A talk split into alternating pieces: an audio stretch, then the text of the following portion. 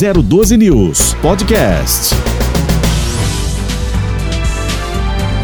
Olá, muito boa tarde para você, amigo ouvinte, que está sintonizado aqui na Rádio 012 News em 94.5. Também você que está conectado conosco pelas redes sociais, no nosso Instagram, no nosso YouTube. Muito obrigado, seja bem-vindo aqui a 012 News com o Jornal da Tarde. Eu sigo com você até às 5 horas com muita informação, prestação de serviços e a sua participação. Você interagindo comigo durante todas as tardes através do WhatsApp. É o 12 99672 7677 12 99 672 7677. Já obrigado a você que está nos acompanhando aí pela transmissão, você que está no carro dirigindo, você que está pelas estradas, também utilize o nosso WhatsApp para poder enviar a atualização das condições das rodovias em que você se encontra. Claro, de forma segura, né? Você para aí, de repente você está parado em algum trânsito, em algum congestionamento, você consegue nos mandar aí as mensagens. Mas também pode informar aí para o Carona para mandar e passar a informação para a gente, que já já tem a atualização das estradas no 12 99 672 7677. Muito obrigado, seja bem-vindo aqui ao Jornal da Tarde nesta terça-feira, dia 17 de maio que a gente começa já com os destaques dessa, dessa edição. Jornal da Tarde. Sindicato aciona Tribunal Regional do Trabalho para mediar a situação com o MW, MWL em Caçapava. A greve dos trabalhadores já dura 12 dias. Justiça ordena que Câmara de São Sebastião convoque suplente trans durante férias de vereador. Paulette Araújo acusa ato de Barrala de transfobia. Projeto de lei de um vereador de São José dos Campos quer proibir alimentos com formatos de órgãos sexuais. A iniciativa vem gerando debates na internet. Vacinação contra a gripe. Taubaté e São José dos Campos, além de outras cidades, aplicam doses em caminhoneiros, motoristas de ônibus e militares. Início da cobrança da taxa ambiental em Ubatuba é adiada para julho. A cobrança terá valores que chegam até a 92 reais. E Sebrae organiza semana para microempreendedores individuais com atividades aqui na região. Esses e outros destaques agora na edição de hoje do Jornal da Tarde. Agora são 4 horas e 6 minutos. Jornal da Tarde. As principais informações das rodovias do Vale do Paraíba e Litoral Norte. Trânsito 012 News. 4 horas e 6 minutos, vamos atualizar então as condições das estradas para você que transita aí, para você que trafega pelas rodovias que cortam a nossa região. Quem traz a informação é Renato Carnevale. Muito boa tarde, Renato. Boa tarde, Rodrigo, e boa tarde a todos que acompanham a programação da 012 News em 94.5. Isso mesmo, Rodrigo, tarde tranquila, segundo informações aí da concessionária a CCR Rio SP, a concessionária que administra a rodovia. Tráfego tranquilo aí nesta tarde na região do Vale, para quem utiliza aí as expressas e as marginais nos dois sentidos. Para quem vai aí para para o sentido Rio, quem trafega sentido São Paulo, sem complicações, mas o motorista tem que se atentar em alguns trechos por conta do horário de pico. A gente sempre alerta ali uh, que há sempre aí no, no início da tarde aí, né, no horário de pico, a movimentação intensa na região de Taubaté, ali próximo do terminal rodoviário, no, nos trechos também ali entre São José e Caça, entre Caçapava e São José, ou melhor, no sentido capital paulista, ali próximo ao distrito de Eugênio de Melo e também próximo aos bairros da Vila Tatetuba, Vila Industrial, Parque Industrial, Jardim das Indústrias, ali no retão de Jacareí e no trecho do DCTA. O motorista que trafega pela Dutra só encontra dificuldades, Rodrigo, na chegada em São Paulo, pela Expressa pela Marginal, ali na altura do viaduto do Tatuapé, entre os quilômetros 230 ao 231. A gente fala da rodovia Tamoios, quem trafega em direção ao litoral tem tempo bom, boas condições de visibilidade. O motorista vai fazer uma boa viagem por toda extensão, sentido litoral e também sentido Vale do Paraíba, trecho novo ali é, da Tamoios, sem complicações para o motorista que retorna para São José dos Campos. A gente fala do das rodovias aí que são administradas pelo Departamento de Estradas de Rodagens. A gente começa com informações da Oswaldo Cruz. O motorista que trafega ali pela rodovia vai fazer uma boa viagem sem complicações. Você que segue em direção a Ubatuba, você que retorna para Taubaté, tem boas condições de tráfego pela Oswaldo Cruz sem complicações. Outras informações, o motorista que trafega também pela Floriano Rodrigues Pinheiro, rodovia que liga Taubaté a Campos do Jordão, também vai fazer uma boa viagem, viu, Rodrigo? Tá de tranquilo ali, só o trecho de certo que o motorista tem que se atentar. Pode se deparar com neblina neste trecho, mas o tempo é bom. O motorista tem boas condições de visibilidade e você que acompanha a 012 News, caso se depare com alguma outra ocorrência, é só mandar aqui pra gente no nosso WhatsApp 12 99672 7677. Jornal da Tarde. 012 News e a previsão do tempo.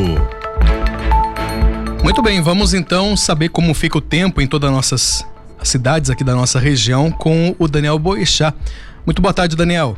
Boa tarde, Rodrigo. Boa tarde, ouvintes da 012 News. Olha só, com a chegada dessa frente fria, a previsão para a região metropolitana do Vale é de tempo parcialmente nublado, com mínimas que podem chegar abaixo dos 10 graus.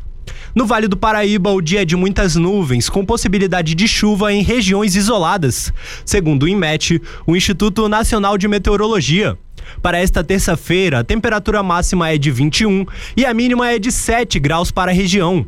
Já na Serra da Mantiqueira, também há probabilidade de chuvas isoladas, segundo o INMET, mas as temperaturas são ligeiramente mais baixas, com a máxima prevista para a casa dos 13 e mínima de 4 graus para a região, que ainda deve ficar mais fria amanhã. E no litoral norte, o tempo é parcialmente nublado e a região pode receber pancadas de chuva isoladas até o período da noite. Para esta terça-feira, a temperatura máxima prevista é de 22 e a mínima é de 9 graus. Eu volto com você, Rodrigo. Jornal da Tarde. Muito bem, obrigado Daniel pelas informações. Só lembrando que também, como informaram aí a Defesa Civil, há esse alerta né, de geada, esse alerta de temperaturas mais baixas, por isso ali na região de Campos do Jordão, mas também no litoral norte, provocando é, maré alta, enfim, portanto, muita atenção para você que segue aí para o litoral norte e também para a região da Serra da Mantiqueira aí, para as cidades da Serra da Mantiqueira. Agora são 4 horas e 10 minutos, nós vamos começar aqui o jornal, o jornal da tarde, trazendo a informação da política regional e também diante da polêmica envolvendo em torno de um projeto de lei que deve ser discutido nesta semana na Câmara de Vereadores de São José dos Campos, de autoria do vereador Milton Vieira Filho, do Partido Republicanos, a lei quer proibir aqui na cidade a comercialização de alimentos que tenham o formato de órgãos sexuais. Para explicar melhor sobre esse assunto, sobre essa proposta, nós estamos ao vivo com o autor desse projeto, o vereador Milton Vieira, que fala comigo pelo, pelo Skype. Vereador, seja muito bem-vindo aqui ao Jornal, ao Jornal da Tarde, aqui na Rádio 012 News. Uma boa tarde para o senhor, vereador. Olá, Rodrigo. Boa tarde. Boa tarde a todos os ouvintes do Jornal da Tarde, da 012 News. É sempre um prazer participar aí da programação dessa rádio que faz toda a diferença e leva a verdade a São José dos Campos e região. Muito bem, vereador. Nós vamos então entender melhor, né? Esse projeto ainda não foi apresentado, ele foi protocolado, mas ainda não foi apresentado, né? A expectativa é que nessa semana mesmo ele seja apresentado e eu queria que o senhor pudesse explicar melhor para a gente, né? O que que, o que que se refere a isso? É, é, esse tipo de comida, ele, é, você, o senhor está é, proibindo esse tipo de comida em locais específicos que normalmente são comercializados ou no comércio geral? Explica melhor para a gente, vereador. Ô, Rodrigo, assim, é, a nossa proposta, como você colocou, o projeto ele foi apresentado, foi protocolado é, na Câmara, ele está em trâmite, vai fazer a leitura a, pro, provavelmente na próxima quinta-feira, né, e vai passar pelo seu prazo aí de emendas, seu prazo de, de, de relatoria, né, de, de pareceres, das comissões e pareceres jurídicos da Câmara. Então é um projeto que será lido ainda e apreciado pelos demais vereadores. Mas, assim, é a, a, nós trouxemos o assunto é, para a pauta aqui para São José dos Campos, tendo em vista que existem algumas lojas é, que comercializam esse, é, esse tipo de produto, né? É, produtos ali em formatos de órgãos sexuais, órgão masculino e o feminino, né? Assim, algo que nós não precisamos disso. A sociedade não precisa vivenciar isso. E tem algumas lojas em Belo Horizonte, na, em própria capital aqui no estado de São Paulo, é, nós temos também algumas lojas e nós fomos procurados, né, por eleitores, por pessoas que têm ali os seus valores feridos com uma proposta dessa. Então, nós analisamos e estamos propondo aqui na Câmara de São José dos Campos que seja proibido a comercialização desses tipos de produtos, né? Nós sabemos que é, alguns produtores, algumas pessoas é, é, autônomos já é, comercializam isso, mas para a festa de adultos, né? Para um público direcionado. É, então nós não nós, nós queremos é, barrar essa proposta para que seja comercializado numa lanchonete, numa doceria, onde ali a família vai estar ali levando é, o seu filho, a sua filha, para às vezes comer um bolo, comprar um brigadeiro e de repente se deparar com um produto desse. Então, vereador, mas atualmente a gente só encontra esse tipo de produto em comércios, é, é, em locais especializados. Tem a identificação, olha, esse comércio aqui é um, um comércio, é um estabelecimento já para maiores de idade, enfim, tem toda uma especificação ali para alertar a pessoa que está entrando, que está entrando num ambiente para maiores de 18 anos. A proposta do senhor, então, é que é, é, a, o cuidado é para que esse, esse, esses alimentos não sejam comercializados em padarias, em lanchonetes, o que não, o que não ocorre atualmente. É isso, né, vereador? Exatamente. Não Mas por enquanto não ocorre atualmente. Nós estamos trabalhando em cima de uma prevenção. Por quê? Em Belo Horizonte existe uma loja chamada Laputaria. E lá as frases que se tem dentro é, da loja são frases obscenas. Né? Por exemplo, é, deguste este alimento, né, que tem um nome muito obsceno, que você vai ter mais prazer do que com o seu namorado. É, então são, são, são insinuações que levam, que trazem o desrespeito para a população, para a sociedade. E são lojas de portas abertas, como se fosse qualquer comércio de rua. Em São Paulo, na Rua Augusta, também existe é, essa proposta, né? Então, frequentado por ali por adolescentes, por é, pessoas que estão transitando e circulando. Se fosse um sex shop, que no meu ponto de vista é o local certo para fazer é, a comercialização desses produtos, que eu acredito que já até deva existir, né, essa comercialização, eu acho que é o local correto porque ali é proibido menor de 18 anos. Né? A nossa preocupação é com a família, é com as crianças, né? para não ali ferir a integridade, a honra, a dignidade desse público. Vereador, a questão é de que, eh, por enquanto, ele deve passar então pelas comissões.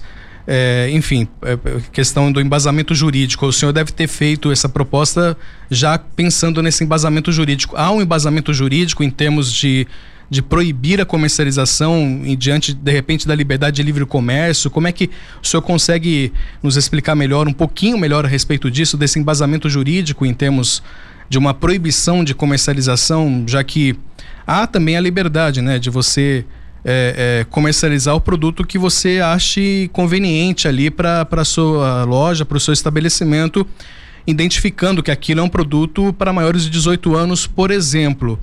Mas é, há esse embasamento jurídico, vereador?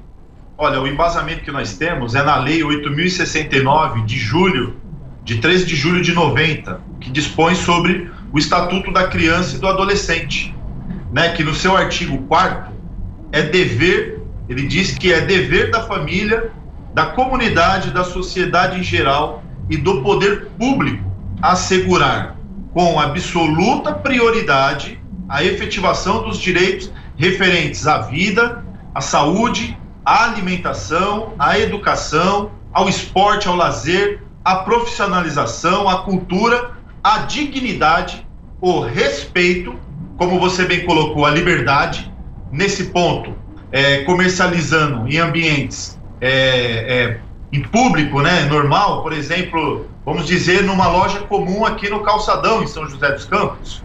Deixou de ser liberdade e virou uma libertinagem por se tratar de um produto que, no meu ponto de vista e o meu embasamento, é sobre é, o consumo de, desses produtos no, no em sex shops. Né? Sim, Eu acho que sim. ele tem que ser comercializado uhum. dentro do, do sex shop, onde lá tem a sua lei que já proíbe a entrada de menor de 18 anos. É que está gerando uma polêmica grande aqui na cidade diante de uma discussão que ainda é, vocês estão prevendo que possa ter comércio que, que comercialize aqui na região, aqui na cidade de São José dos Campos, que passe a comercializar. Por enquanto não há essa comercialização. Será que não está se antecipando essa lei? Quer dizer, enfim, há, há expectativa, o senhor sabe se há expectativa desse comércio, desse tipo de comercialização realmente de fato começar a ser feita aqui em São José dos Campos para já tomar essa atitude de estar tá lançando esse projeto de lei, de estar tá discutindo esse projeto de lei? Olha, quando nós apresentamos propostas, nós temos ali um, um pedido da nossa população.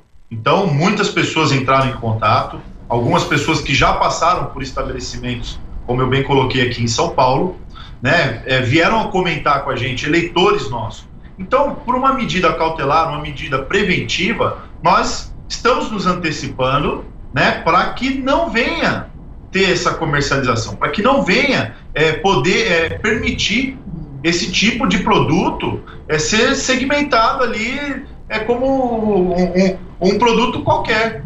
Né? Eu acho que ele tem que, se ele for comercializado, não tem problema nenhum, desde que seja dentro das regras né, da proibição para o consumo de menor de 18 anos. Eu não. A, a, a minha a questão aqui não é que eu sou contra o produto, não é que eu sou contra o empreendedor. Eu acho que ele tem o local apropriado. Então, para que não seja comercializado ou que isso chegue e pegue a população desprevenido, então nós estamos tomando uma medida né, de prevenção já e proibindo, tentando de alguma forma é, mostrar que é, existem esses, essa, essas questões é, mais amplas, polêmicas para a sociedade que às vezes não conhece.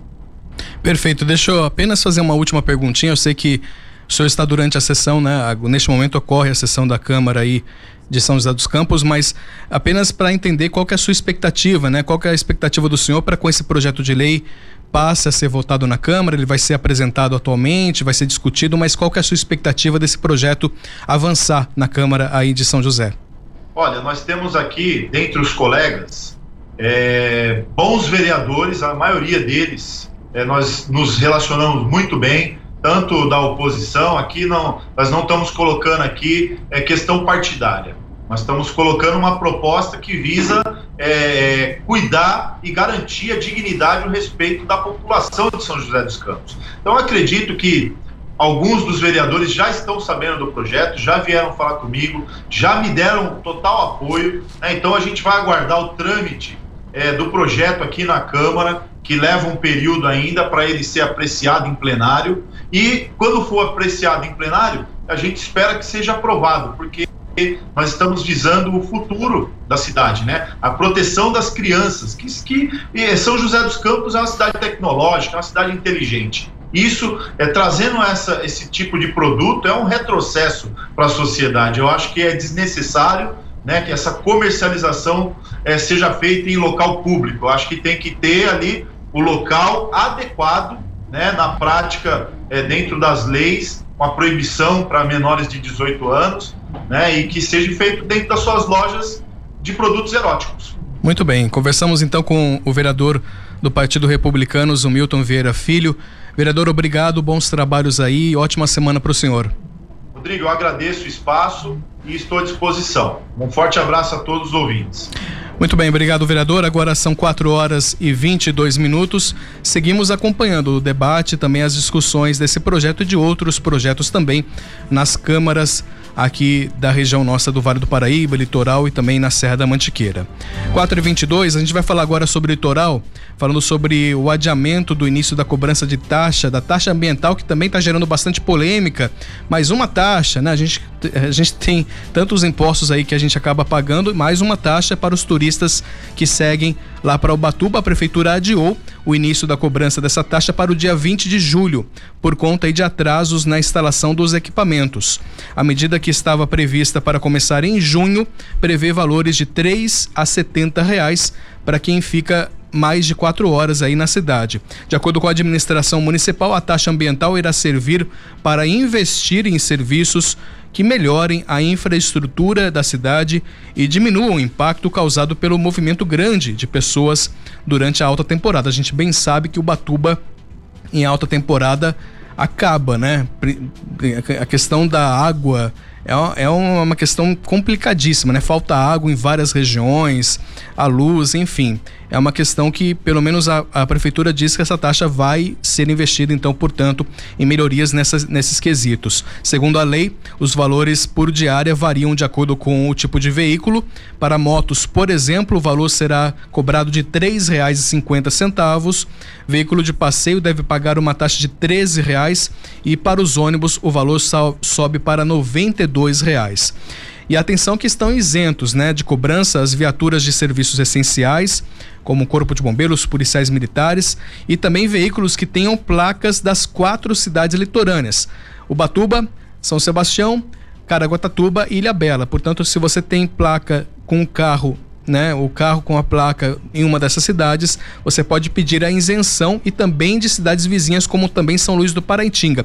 Para isso é preciso antes fazer um cadastro no site ecoubatuba.com.br, ecoubatuba.com.br. E o Sindicato dos Metalúrgicos de São José dos Campos e região acionou o TRT, o Tribunal Regional do Trabalho, em Campinas, para mediar as negociações com a MWL de Caçapava. A empresa não depositou os salários nos último, no último dia 5 e por isso os trabalhadores estão em greve desde o dia 6. Até o momento, a montadora não deu uma data para resolver a situação, segundo o que informa o sindicato. Na próxima quinta-feira, acontece uma mediação pré-processual por videoconferência com o TRT para tentar regularizar esses pagamentos. Na semana passada, a primeira vara civil de Caçapava aceitou o plano de recuperação judicial da empresa, que tem o faturamento bloqueado por uma dívida milionária com aluguéis. E o Sindicato dos Metalúrgicos de São José dos Campos também acionou agora o Ministério Público do Trabalho após a Caoa Sherry recuar de um acordo e manter o plano de demissão aí de mais de 400 trabalhadores na unidade de Jacareí. A montadora afirmou no último sábado que o acordo que mantinha suspenso o corte não se encaixava a realidade da empresa. O Ministério Público do Trabalho vai estabelecer um calendário de negociações e vai fazer a mediação para um acordo extrajudicial.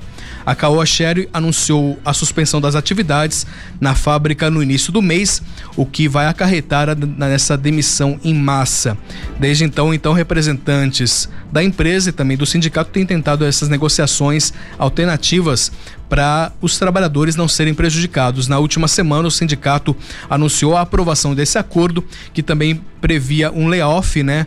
Um layoff de cinco meses e a estabilidade de três meses. Porém, no entanto, aí a empresa acabou recuando dois dias depois e ao desistir desse acordo, a empresa afirma que a fábrica já não está mais produtiva e não poderia aderir a uma medida temporária. Portanto, estamos também acompanhando esse caso e levando então esse caso agora, o sindicato leva esse caso para o Ministério Público do Trabalho, que vai tentar mediar as negociações com a Caoa Sherry de Jacareí. E a Justiça em São Sebastião ordenou que a Câmara de Vereadores convoque a suplente Paulette Araújo, do PP, durante as férias do vereador do mesmo partido, o Daniel Simões. Mulher trans, Paulette diz que a presidência da Câmara alegou que não a chamaria para ocupar uma cadeira durante as férias do vereador, porque haveria uma recomendação do Ministério Público para que isso não fosse feito. Ela acusou a ação da Câmara de barrá-la como um ato de transfobia, já que a lei orgânica municipal prevê a possibilidade dela assumir o posto de vereadora na ausência de um titular e isso não foi cumprido. Na decisão, o juiz Vitor Hugo Aquino, da primeira vara civil de São Sebastião, ressaltou que a convocação deve ser imediata. O presidente da Câmara, José Reis de Jesus Silva, do Podemos, informou à imprensa que a Câmara ainda não tinha sido notificada oficialmente, né? Porém, quando ocorrer, ele afirmou que a notificação irá fazer com que a convocação da suplente seja feita de forma imediata.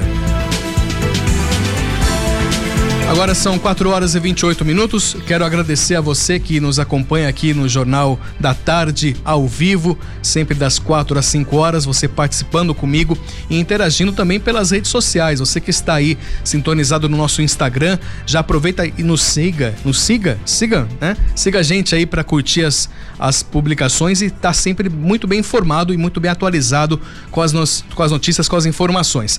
E no nosso site 012news.com.br Obrigado pela audiência. Intervalo rápido. Na sequência tem mais informações.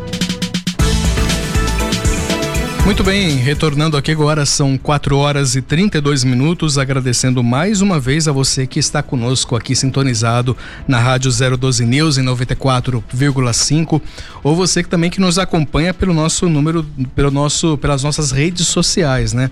Você pode também interagir no nosso número do WhatsApp, mas você também pode acompanhar essa transmissão via áudio com áudio e vídeo através das transmissões que ocorrem no YouTube e também no nosso Instagram. Participe e interaja conosco durante todas as tardes. Seja muito bem-vindo e bem-vinda aqui ao Jornal da Tarde, todos os dias das 4 às 5 horas aqui na Rádio 012 News. Vamos com informações policiais. Em Lorena, Aliás, antes de falar de Lorena, a gente vai falar de Jacareí, porque em Jacareí a Polícia Civil apreendeu dezenas de placas em uma empresa de emplacamentos durante uma ação com o Detran. A ação aconteceu em uma empresa que fica no bairro Jardim, Flórida. No local, o comércio faz um emplacamento e troca de placas antigas pelo novo modelo Mercosul. A regra era que com a troca a empresa deveria destruir a placa trocada, o que não era feito. De acordo com a polícia, a suspeita é de que essas placas que não eram né, destruídas depois eram dadas como frias, sendo usadas em carros clonados, veículos usados em ações criminosas, entre outras. De acordo com a Polícia Civil, os donos não souberam dizer os motivos das placas não serem destruídas. Os celulares dos envolvidos foram apreendidos para a perícia e também as placas que estavam no local. E em Jacareí, passando agora para Lorena, a Polícia Militar realizou três ações na cidade durante ontem e hoje, que terminaram com apreensões de menores de drogas e também a prisão de um homem. A primeira foi no bairro Parque das Rodovias e terminou com a apreensão de um adolescente com uma porção de maconha 28 pinos com cocaína e 5 pedras de crack. Ele foi encaminhado ao plantão policial e posteriormente liberado. Outra apreensão também no Parque das Rodovias acabou detendo um menor com drogas e dinheiro. Ele permanece preso. E na madrugada de hoje, um homem foi preso aí diante da apreensão com, por tráfico de drogas. Os policiais militares apreenderam aí e encontraram 52 pedras de crack com esse homem aí em em Lorena, na região ali do Vale Histórico. E aqui em São José dos Campos, uma agência bancária na Avenida Juscelino Kubitschek, na Vila Industrial, aqui na Zona Leste, foi assaltada na tarde de ontem. Até o momento, de acordo com a Secretaria de Segurança Pública de São Paulo, não se tem informações sobre os valores ou itens levados pelos criminosos. Ainda de acordo com a pasta, a investigação está sendo feita de é, está sendo mantida, né, de forma sigilosa. A agência não abriu hoje e o Santander foi por meio de nota afirmando que a colabora, né, que está colaborando para com a polícia, junto com a polícia, para que os assaltantes sejam identificados. Mudando de assunto, 4 horas e 35 minutos, vamos falar de economia, porque o GP10 que é o Índice Geral de Preços 10, medido pela Fundação Getúlio Vargas, registrou uma inflação de 0,10% em maio deste ano, uma taxa inferior aos 2,48% que foram observados em abril. Com o resultado, o indicador acumula taxa de inflação de 12,13% em um ano, quase um terço do registrado em maio de 2021, que foi de 35,91%. A queda da taxa de abril para maio foi puxada pelos três subíndices que compõem o IGP-10. O índice de preço ao consumidor e também o índice de preços ao produtor amplo, que é o IPA, que mede o atacado, recuou de 2,81 em abril para 0,08% em maio. E o IPC, o índice de preço ao consumidor, que mede o varejo, caiu de 1,67 em abril para 0,54 em maio. E o INCC, que é o Índice Nacional de Custos da Construção, passou de 1,17% para 0,74%. O monitor do PIB, que é o produto interno bruto, que é a soma de todos os bens e serviços produzidos no, no Brasil, no país, divulgado hoje pela Fundação Getúlio Vargas, apresentou um aumento de 1,5% na atividade econômica no primeiro trimestre de 2022, na comparação com o quarto trimestre de 2021. Na passagem do mês de fevereiro para março deste ano, o crescimento foi de 1,8%.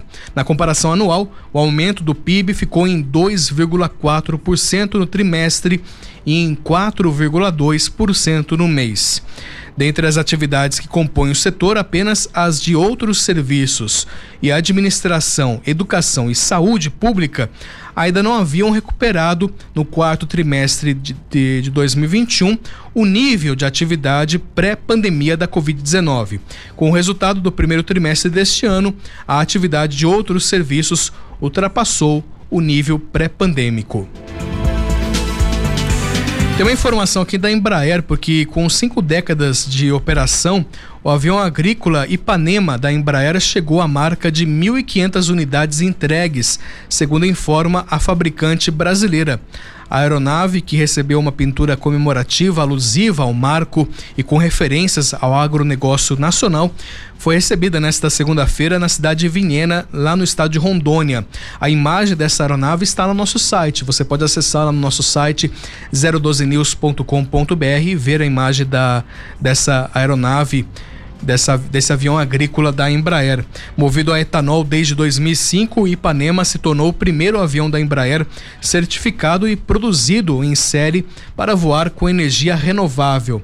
A aeronave é líder de mercado no segmento de pulverização aérea, com 60% de participação nacional.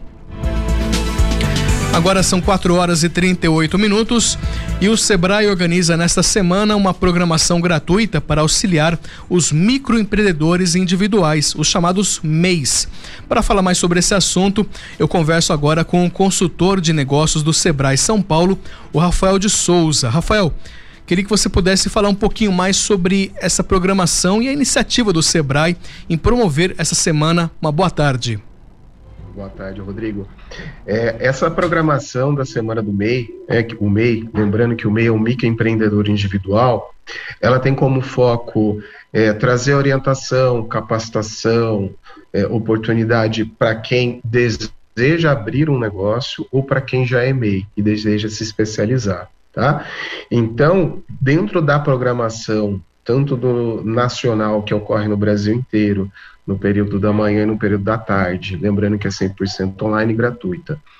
Quanto no período da noite, que também acontece as lives regionais, aqui é, no nosso caso da, do Escritório Regional de São José dos Campos, é, a gente tem lives relacionadas a, a quem deseja abrir um negócio, para quem MEI está com dúvida, por exemplo, em relação à nota fiscal, em relação aos direitos e deveres do MEI, tem também live em relação a marketing, tem live em relação à gestão financeira. Então, é uma programação especial, específica para o microempreendedor individual, para auxiliar tanto quem está querendo abrir um negócio, quanto para quem já tem né, um negócio como MEI.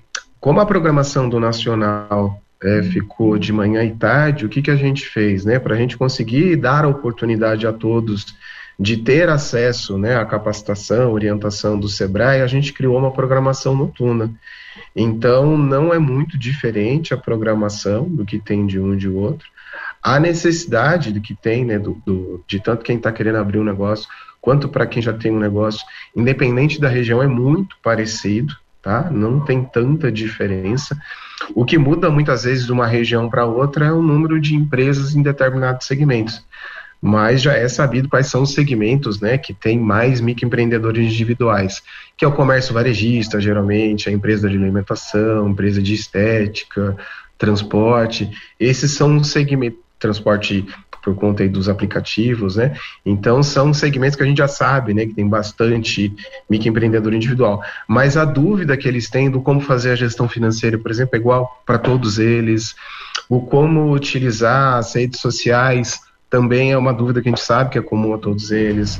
Os direitos e deveres do MEI, a gente sabe que é comum a todos eles. Então a programação é muito parecida. O que muda realmente é o horário, né? Já no nacional ocorre durante o dia e a programação local nossa acontece durante a noite. O Rafael, durante a pandemia, muitos MEIs foram abertos, né? Muitos pequenos negócios tiveram início aí. E um dos grandes desafios aí é se planejar financeiramente, né? Para que esse negócio consiga sobreviver. A questão financeira é uma das grandes dificuldades de quem se torna MEI. Quais são as demandas principais que vocês recebem aí no Sebrae? A demanda principal está justamente em cima do que você acabou de falar, é, principalmente relacionada a marketing e vendas nesse momento, né, nem tanto em relação à gestão financeira, apesar de ser uma grande necessidade, mas marketing e vendas é uma grande necessidade, principalmente o marketing digital, em que as empresas querem saber o como explorar da melhor forma o marketing digital para conseguir, seja atrair mais clientes, fidelizar os clientes atuais.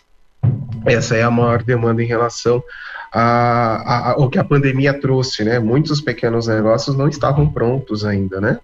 No meio digital, para atender o cliente de forma digital, para divulgar a sua empresa. Muitos até tinham uma rede social, mas não trabalhava muito bem essa conta.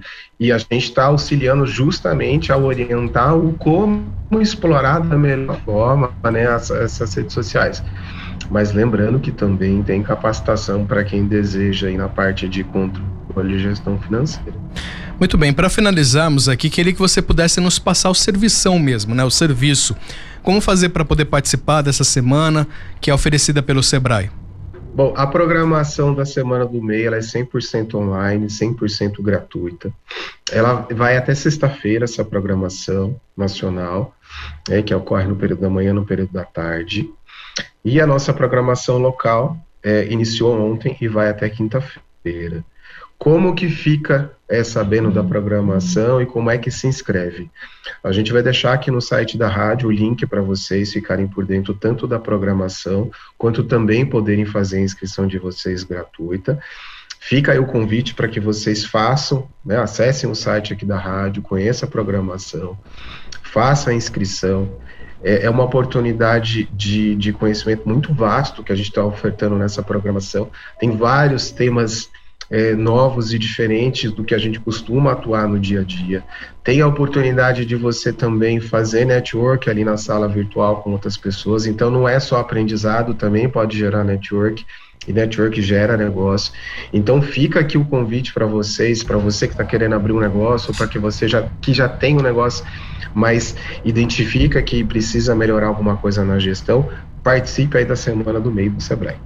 Muito bem, conversamos então com o Rafael de Souza, consultor de negócios do Sebrae de São Paulo. Obrigado, Rafael, pelas informações e pela entrevista. Lembrando então que toda a programação está no nosso site neste momento. Você acessando o 012news.com.br, você encontra bem lá na capa, bem na home do site, a informação dessa semana do MEI, justamente para você poder pegar as dicas, né? Você que é MEI, pegar as dicas aí importantes e é tudo de graça, né? Oferecido aí pelo Sebrae para toda a região nossa.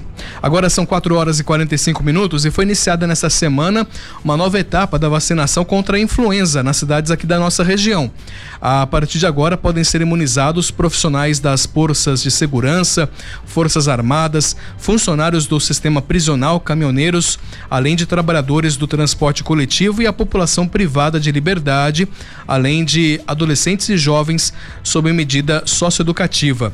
Em São José, as doses são aplicadas em todas as UBSs Resolve, das 8 horas da manhã às 5 da tarde. No Colégio Tablu, a vacinação corre das 8 às 9 da noite. E no Centro de Formação do Educador, das 6 da tarde às 9 horas. E no laboratório Laboratório Cipax do Vale Sul Shopping e também da Praça Afonso Pena, das 9 horas até as 4 horas da tarde. Taubaté também tem a programação que ocorre nas unidades de saúde da Água Quente, Chácara Silvestre, Continental, Estoril, Marlene Miranda, Novo Horizonte, Santa Teresa e Vila Marli além dos pamos da Baronesa, Belém, Cidade Jardim, Estiva e Quiririm, no horário das 8 às 3 da tarde. E em Caçapava, a vacinação acontece nas unidades de saúde do Jardim Rafael, Centro Nova Caçapava, Caçapava Velha, Vila Paraíso e na unidade da Vila Menino Jesus, das 8 e meia às 3 e meia da tarde. Lembrando sempre que é importante você se vacinar e lá nos sites das prefeituras, né? Você que tá, mora em Caçapava, Taubaté, acesse o site da prefeitura, taubaté.sp.gov.br. Sempre tem caçapava.sp.gov.br. Lá nos sites das prefeituras você tem as informações completas dos locais e horários de vacinação. 4 horas e 46 minutos e vamos voltar a falar sobre a política regional e sobre a polêmica em torno da denúncia da agressão feita contra o vereador Wellington Felipe do Cidadania de Caçapava pela vereadora Dandara Gissone do PSD. Nós vamos agora conversar. Ontem nós conversamos ao vivo com a vereadora Dandara e hoje nós vamos dar voz ao vereador Wellington Felipe, que está já conosco conectado nessa tarde ao vivo. Quero já agradecer, vereador, pela participação conosco aqui no Jornal da Tarde. Seja bem-vindo. O senhor consegue me ouvir bem? Boa tarde, Rodrigo. Boa tarde, ouvintes da 012 News. Consigo ouvir perfeitamente. Ótimo, vereador. Vamos então é como eu também abri o espaço para a vereadora, a gente bem sabe o que ocorreu, até porque foi amplamente divulgado pela mídia, né, pelos portais, pelas emissoras de TV e de rádio, mas eu queria agora é, saber um pouquinho de como foi na sua voz, né? Já que a gente deu a voz também para a vereadora, eu queria saber realmente o que aconteceu naquele dia que a vereadora o acusa de agressão, vereador. Bom, Rodrigo, na verdade, o que aconteceu é que, é, diante da, do que foi apresentado pela, pela vereadora, é, o contexto do vídeo apresentado não, não, não condiz com o contexto real, né? É, tem, é, é uma coisa é você postar um vídeo né, em suas partes, sendo que tem todo um contexto. E nós estávamos conversando amigavelmente. Em nenhum momento eu agredi ou, ou a, a importunei, era uma conversa normal aquele ato, no vídeo aparece o senhor, né, chegando e com a mão ali, pegando na boca dela. Esse ato foi uma brincadeira, foi um ato. O que, que o senhor atribui a esse ato? Se foi um ato agressivo? Ela disse que o senhor teria forçado ela ali no, no queixo dela. Houve realmente esse, esse, essa forçada ali no queixo? Na, naquele momento em que o senhor chega até ela, vereador?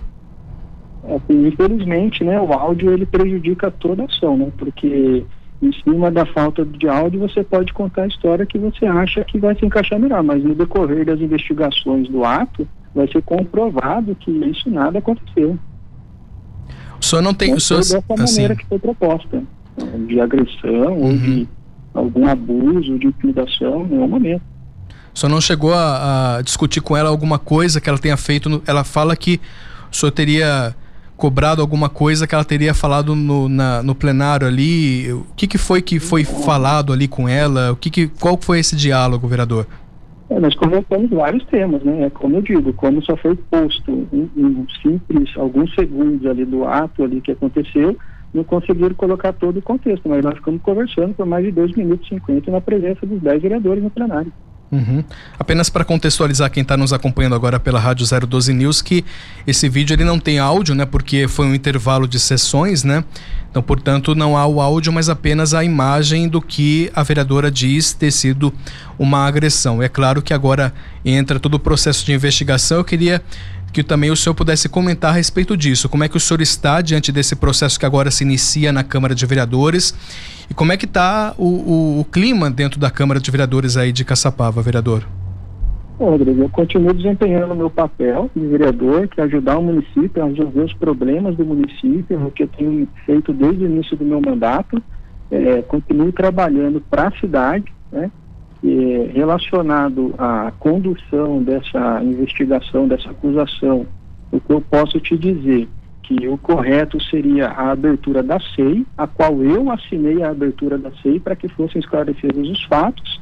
Infelizmente, por uma decisão do presidente contrária à decisão do plenário, que não aprovou a investigação da processante, ele, num gesto autoritário, ele implantou essa, essa, essa comissão processante, a qual, inclusive, hoje ele já foi notificado por uma liminar cancelando todos os trabalhos dessa comissão processante, por quebrar é, algumas coisas relacionadas aos atos jurídicos, porque nós somos uma casa de leis e temos que respeitar os termos jurídicos.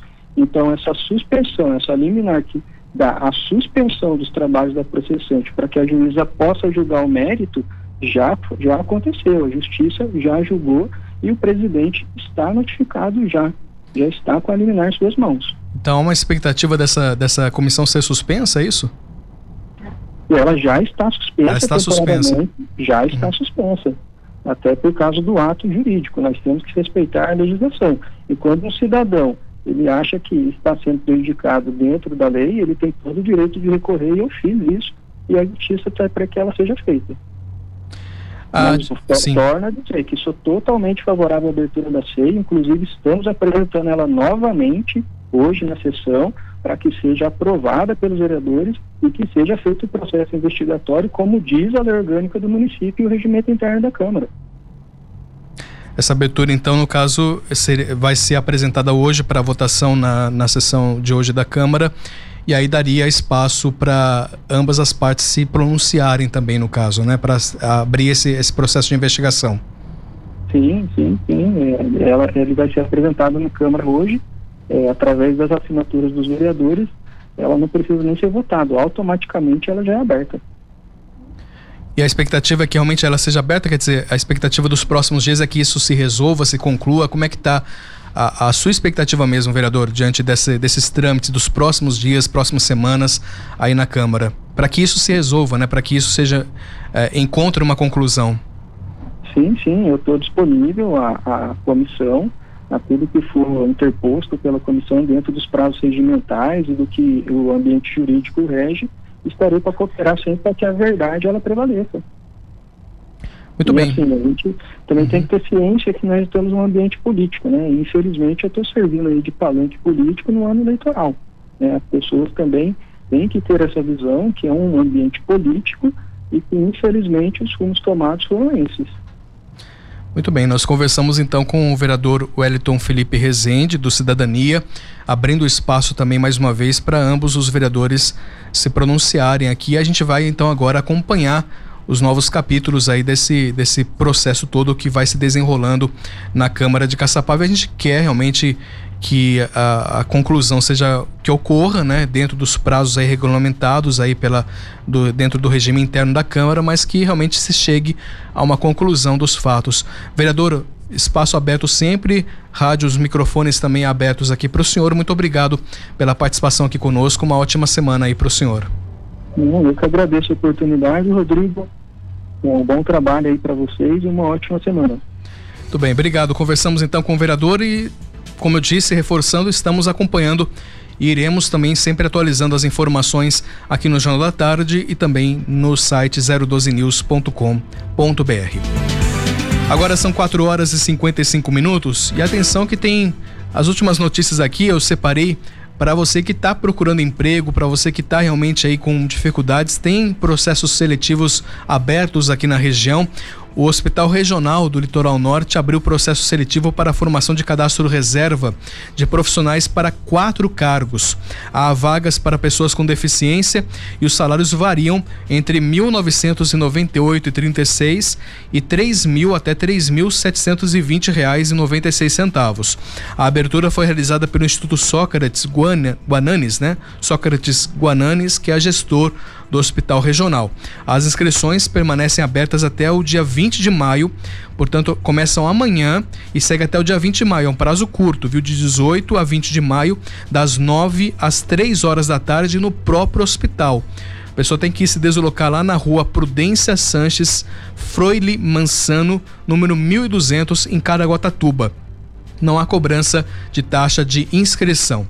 E a Boeing, a fabricante norte-americana de aeronaves, está também contratando engenheiros em São José dos Campos. São oito vagas abertas em todas as áreas de engenharia.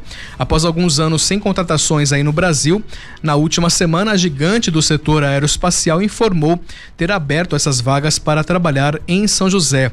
Portanto, o salário das vagas não foi revelado, mas todas elas exigem conhecimento da língua inglesa, além além de quase sempre exigirem aí domínio de programas de engenharia. Todas as posições são para pessoas que irão trabalhar com a divisão de jatos comerciais da companhia, principalmente com desenvolvimento, certificação e manutenção dos aviões de passageiros.